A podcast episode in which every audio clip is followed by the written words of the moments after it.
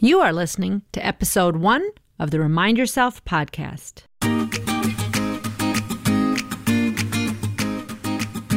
Welcome to the Remind Yourself podcast, the podcast for physician moms just like you who want to ditch mom guilt, stop yelling, and start enjoying their lives today. I'm your host, Michelle Chestovich, certified life coach, family physician, and mom of four. If you want to overcome overwhelm for once and for all, this is the place for you. Welcome, Mama Docs. I'm so glad you're here. I'm so excited to start 2021 sharing everything that I've learned as a life coach and a physician and a mom. I am hoping that 2021 will be our best year ever. In fact, I am proclaiming 2021 to be the year of the mom. What? What are you talking about? You know what? 2020 was hard for everyone. I would have to say that it was particularly challenging for us moms. And so this year, I want to teach you all kinds of things that will help you ditch mom guilt, feel better about yourself, and overall create the best year of your life thus far. Today's episode, I'm going to talk about what we didn't learn about our brain in medical school. Okay, we all remember neuroanatomy, learning all the different pathways, and in fact, I could even take a step back further and say, I remember in anatomy, my instructor giving me a skull to take home to learn about all the holes in the head. I thought to myself at that time, seriously? We have this many holes in our head? And we all learn them, we all memorize them, and that was just the beginning.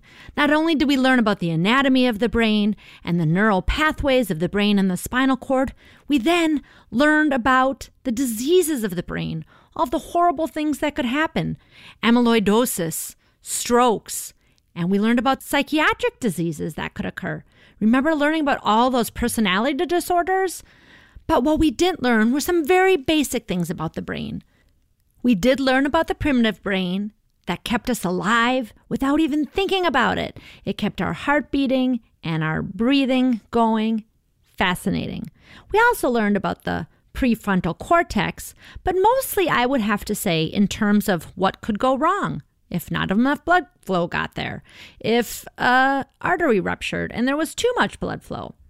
We learned how to pronounce someone brain dead, all kinds of amazing and helpful things. But what we never really stopped to do was take a step back and say, okay, this is a human brain. It's wired for survival. It's here to keep us safe. And this is what I'll tell you this is the basis of all the things that we do in life, or the things that we don't do that we're afraid of doing. Thank you, human brain, for wiring me for survival. This is our brain on default. What I'll have to tell you, folks, is that we brought our brain to medical school.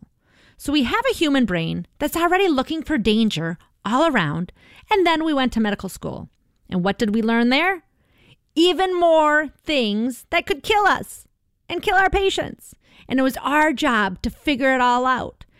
Our whole basis of learning in medicine was to understand all the different signs and symptoms that our patient had come up with an amazing differential diagnosis and come up with a plan to help them feel better, to figure out what is wrong with them in the first place and what can we do to help.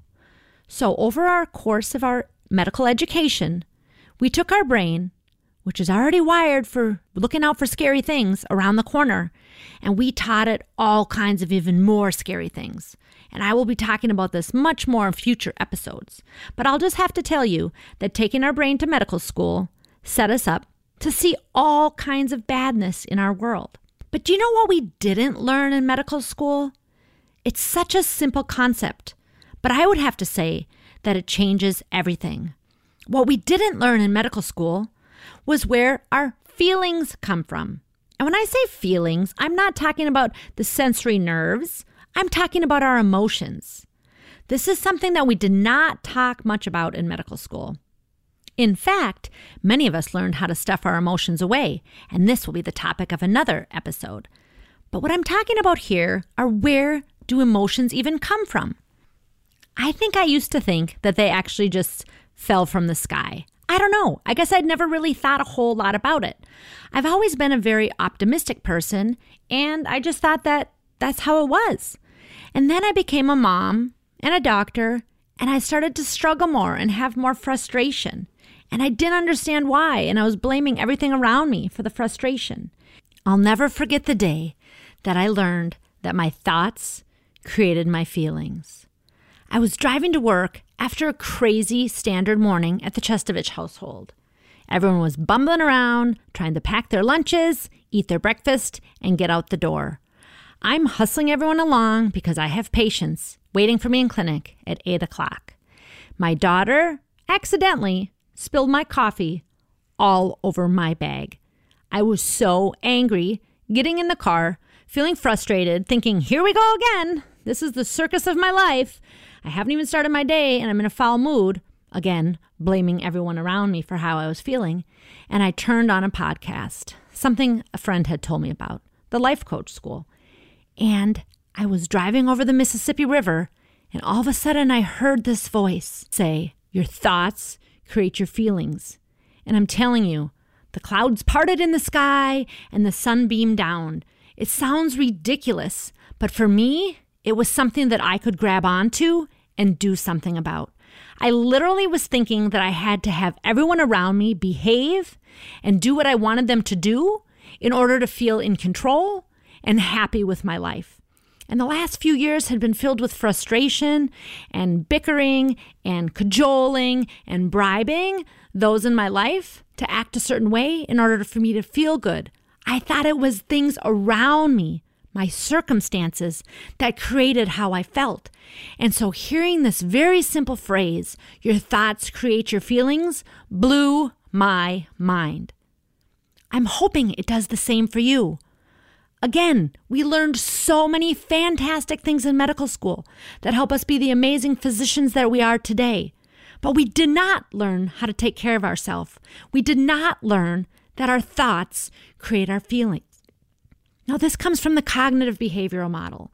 And I'm embarrassed to say, as a family doc, for years I've been sending people to cognitive behavioral therapy. But I didn't really know what went on there. And now I've subsequently found out what exactly goes on there. The therapist talks to the client about their thoughts, creating their feelings. I had no idea. I'm sure many of you are aware of this. This is not a new concept, but it was new to me. And it made such a difference in my life that I dedicated myself to becoming a certified coach and coaching physician moms and sharing the word so you don't have to suffer. So you don't have to think that you have to control everything around you in order to feel good, in order to feel whole, in order to feel content. So that's really the main thing I want to tell you today. Our thoughts create our feelings. And this is the best news ever. I will explore further with you how this is true. Number one, I want you to take away awareness. Usually, this comes from something in your body, a sensation, what I call an emotion. This is usually a sign that you're having a strong thought.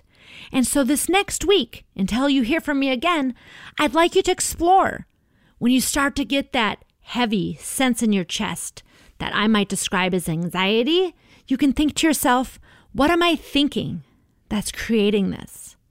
You guys, it changes everything. But the first step is just getting curious like, what's going on? And usually I would have to say that these strong emotions are a really good signal that it's time to explore what's going on in your brain. Most of us go through our life on default, just on the treadmill of life, one foot after another, and we hit little bumps along the way, and emotions come up along the way. But what we're going to work on together is to understand that we do have control, to be aware that the emotions that we're having are because of our thoughts, most of them default thoughts. So, again, while we learned so many amazing and fantastic things in medical school, we did not learn this. And it's the key to everything. It's the key to having the most amazing year ever.